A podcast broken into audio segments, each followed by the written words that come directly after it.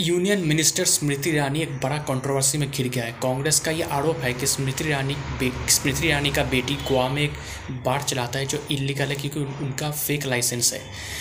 कांग्रेस का ये कहना है कि गोवा के जो एक्साइज कमिश्नर है, उन्होंने इस बार के खिलाफ शोकॉस नोटिस भी किया था। कांग्रेस का ये मांग है कि प्रधानमंत्री मोदी तुरंत स्मृति ईरानी को अपने कैबिनेट से बर्खास्त करें क्योंकि ये जो इलीगल बार उनकी बेटी चला रहा है, ये स्मृति ईरानी नहीं जानती है, हो नहीं सकता।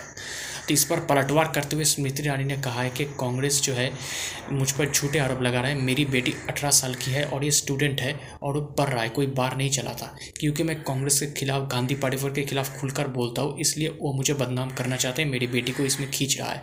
मैं पहले भी अमेठी में राहुल गांधी को हरा चुका हूँ। अगर राहुल गांधी फिर एक बार लड़ता है मेरे खिलाफ, आम अमेठी में, मैं फिर हराऊँगा। देखिए, ये जो है कंट्रोवर्सी है, बहुत ज़्यादा बढ़ गया है। क्या सच है, क्या झूठ है, इसका पता मुझे लगता है, बहुत दिन में पता चल जाएगा। दोस्तों, मेरा नाम प्रियोव्रत गांगुली है। मैं एक राजनीतिक विश्लेषक हूँ। तो आपको मेरा पॉलिटिकल एनालिसिस कैसा लग रहा है? अगर आप मुझे, मेरे एनालिसिस के बारे में या मुझे कोई का कमेंट करना चाहते, कोई मैसेज सेंड करना चाहते तो आप मुझे ईमेल कर सकते हैं। मेरा ईमेल आईडी आप देखना मेरे प्रोफ़ाइल पर है Mishti man nine eight the rate of gmail dot com Mishti man M I S T I M double A N nine eight the rate of gmail dot com शुक्रिया।